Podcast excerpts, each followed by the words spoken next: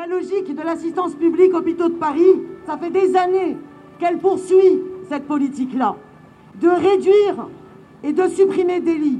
Et tout le projet de nouvelle APHP, c'est de réorganiser, de fusionner des hôpitaux pour faire des gros mastodontes. Mais dans ces gros mastodontes, au passage, eh bien, on supprime des lits. Parfois, c'est carrément des services. Aujourd'hui, il y a une femme, elle est maire de Paris, elle s'appelle Anne Hidalgo, elle préside le conseil de surveillance de l'assistance publique hôpitaux de Paris. Il est où son coup de gueule pour dénoncer l'infusion de Bichat Beaujon dans ce grand hôpital nord qui, au passage, va contribuer à la fermeture de 300 à 500 lits et la suppression de 1000 postes. De 1000 postes alors qu'on en manque. Toute la logique libérale de casse de l'hôpital public, c'est ça qui nuit gravement à notre santé. Radio Parleur, le son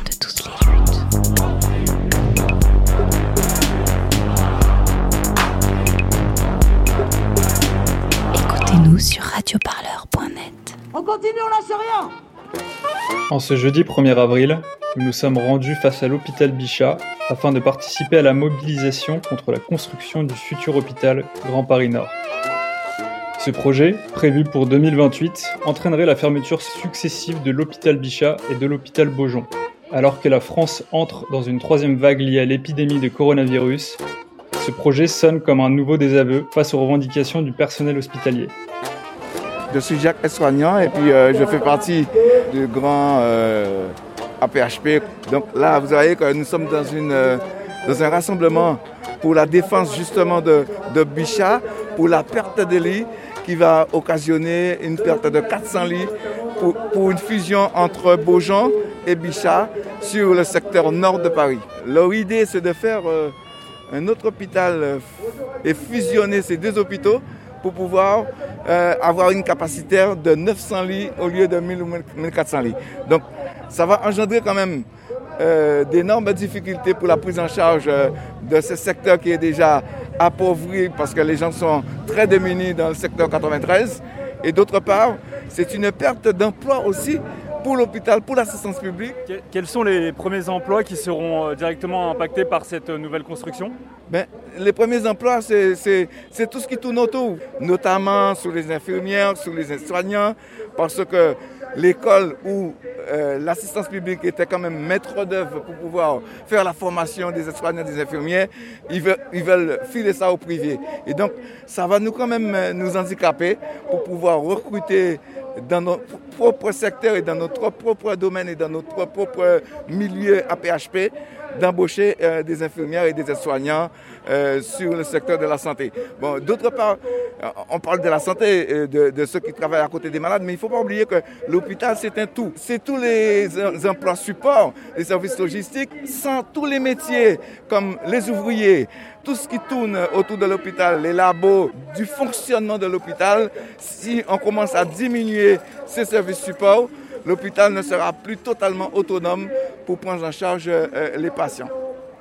Est-ce que Martin Hirsch a tout de même euh, essayé de reconsidérer le projet mal- malgré le Covid ou pas du tout? Non, non, non, non, non, non. Malgré le Covid et malgré et toutes les déclarations euh, du ministre de la Santé, et surtout euh, au niveau de la PHP avec M. Martin Hirsch, qui a dit qu'il qu'il allait faire un moratoire concernant euh, la fermeture des lits, et il n'en est rien de tout ça. Ils continuent leur programme de supprimer des lits de gériatrie. Il faut savoir que le programme de M. Hirsch, c'est supprimer des lits de gériatrie à hauteur de 50% sur la PHP. Alors, je m'appelle Claire et je suis aide-soignante. Euh, Est-ce que vous pouvez euh, contextualiser les problèmes qu'il y a actuellement au niveau de la gériatrie? Pour la gériatrie, vous avez un manque de lits, un manque de personnel, un manque de reconnaissance pour cette filière qui est bien spécifique, qui est la prise en charge de la personne âgée. Et qu'à l'heure d'aujourd'hui, on ferme des structures, on ferme des lits. Donc, euh, vous manquez énormément de place dans un secteur public pour ces profils-là. Alors, donc, moi, je viens de l'hôpital qui s'appelait Charles Richet, à Villiers-le-Bel, qui a été euh, restructuré. Enfin, l'annonce est tombée en 2015 pour passer d'un hôpital à euh, un EHPAD. Donc nous étions à un peu plus de 700 personnels, vous aviez euh, plus de 400 lits, où vous aviez une partie qui était consacrée au long séjour et une partie qui était consacrée au SSR. Et comme je le disais, euh, cet hôpital était complet en quelque sorte, puisque vous aviez de l'orthopédie, vous aviez de l'UCC qui est donc des unités euh, comportementales, vous aviez une unité d'AVC, vous aviez même les soins palliatifs. Euh, comment percevez-vous bah, justement cette fermeture et l'avenir des futurs hôpitaux suite à votre expérience en 2015 Eh bien pour moi, j'ai le sentiment qu'on sacrifie la personne âgée. Euh, où demain elle aura de moins en moins accès aux soins et à des prises en charge bien spécifiques. Aujourd'hui, on mise beaucoup sur les EHPAD privés. Il ne faut pas oublier que les EHPAD, ce sont des hébergements et que euh, ça n'a rien à voir avec euh, des prises en charge au niveau soins. Je suis très inquiète pour le futur. Déjà, nos personnes âgées à l'heure d'aujourd'hui ont beaucoup de mal à avoir accès aux soins, parce que tous les hôpitaux sont impactés, que ce soit les, hôpitaux de l'assistance publique comme les hôpitaux du territoire. Mais encore plus demain, étant donné qu'on est euh, amené à des papy-boom. J'ai aujourd'hui 44 ans, je suis vieillissante comme tout le monde, et je ne sais pas demain comment je vais pouvoir me faire soigner. Comment vous percevez les choix qui sont faits au niveau du, du gouvernement et notamment au niveau de la gériatrie et le fait que justement il n'y ait pas d'investissements qui sont faits en sachant que nous sommes une population de plus en plus vieillissante? Alors je ne comprends pas la stratégie du gouvernement d'un point de vue santé publique. Après je pense que c'est une histoire financière. Beaucoup plus de privé est mis en place. Devenir vieux va devenir un luxe. Vivre va devenir un luxe. On manque de personnel, d'une prise en charge humaine. Le temps de les écouter, pas moyen de bien soigner. Entendez notre peine, ce c'est sûr on l'aime. Soyez sûr on le perd, y a la colère dans le cathéter. Pendant partout en France, les gens partent. Euh, Samira, déléguée syndicale CGT. Dans le soin, pour nous, c'est pas possible. Moi, je veux plus euh, continuer à travailler dans des gros hôpitaux. Encore un mastodonte avec des lits en moins. Et la manière dont le projet est, euh, est élaboré, c'est aussi euh, des conditions de travail qui nous, qui nous, nous, ne nous conviennent pas. Quand vous dites que c'est pas possible, c'est-à-dire c'est pas possible parce que vous avez beaucoup trop de personnes à charge en tant qu'infirmière. C'est ça. C'est c'est exactement ça. C'est une usine. Moi, je travaille pas à Renault. Je suis infirmière et je travaille avec des humains. Je travaille avec des, des humains, pas des voitures. J'ai juste qu'une seule envie, comme la plupart de mes collègues, c'est de partir.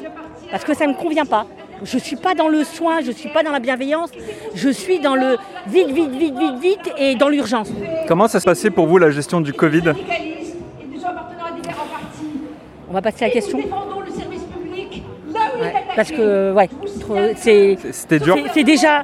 L'hôpital était déjà en feu avant, et là, euh, c'est juste. euh, et et cette, vague-là actuelle qui est en train d'arriver, elle est encore pire parce qu'on n'a pas les renforts qu'on a eu sur la première vague. Donc là, les collègues sont à bout de force et il n'y a rien qui change. On n'a pas formé plus de personnel que ça. On est encore dans cette fermeture de lit comme là, là aujourd'hui. Donc euh, tout redevient à la normale comme auparavant et en pire encore. Donc euh, non, non, moi ça me satisfait pas. Mais sauf que cet hôpital, il n'est pas que le mien en tant qu'infirmière, il est aussi, je suis aussi usagée et c'est ça qui me dérange. Vous connaissez les délais d'accès pour des, spécialités, pour- sur certaines spécialités pour avoir des rendez-vous? Vous avez certaines spécialités, c'est un an de délai pour avoir un rendez-vous. Donc euh, non, c'est pas ça. On, est, on a un système de santé en France qui reste un des meilleurs au monde et on est en train, depuis ces dernières décennies, en train de le détruire. Et moi, ça, ça me fait mal. Eh bien, pendant ce week-end, j'ai eu à prendre plus de malades atteints d'infarctus en charge que de malades atteints de la Covid. Et pourquoi les gens font des infarctus aujourd'hui Eh bien parce que c'est le stress, l'angoisse du lendemain qui est alimenté par ces catastrophistes, là, hein, qui disent on va trier les malades. Oui, la situation est tendue, mais c'était prévisible. Et Monsieur Macron, vous avez promis 10 000 lits de réanimation. Eh bien ces 10 000 lits, il faudra qu'on les garde. Et pour les garder, eh bien, on arrête les opérations de restructuration. Et Monsieur Hirsch, directeur général de l'assistance publique, il y a quelques semaines, plutôt que d'aller perdre du temps devant le conseil municipal de Saint-Ouen pour vendre votre fameux hôpital Nord, vous auriez mieux fait de vous réunir avec les médecins, avec les personnels pour savoir comment on pouvait ouvrir des lits de réanimation supplémentaires. C'est ça l'urgence. Voilà. Donc les responsables, on les connaît, les responsables de la situation, ce sont ceux qui, depuis 20 ans, nous expliquent qu'il faut fermer des lits, qu'on traitera tout en ambulatoire. Ce qui est une vaste connerie. L'ambulatoire, c'est pour une toute petite partie de la population, en chirurgie pour des gens qui vont bien. Sauf que les besoins aujourd'hui, c'est quoi? C'est les plus de 50 ans atteints de pathologies chroniques. Et quand on a l'insuffisance cardiaque, l'insuffisance respiratoire, le diabète, et qu'on a besoin d'être hospitalisé, eh bien on a besoin d'un lit.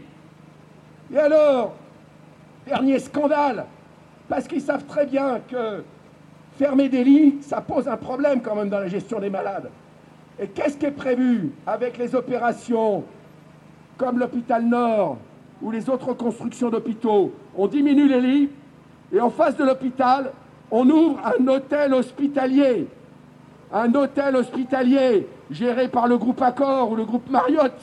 Quand on est malade, on doit être à l'hôpital avec des soignants et pas à l'hôtel. Il faut changer de politique et on est là pour dire Monsieur Macron, Monsieur Hirsch, ça suffit.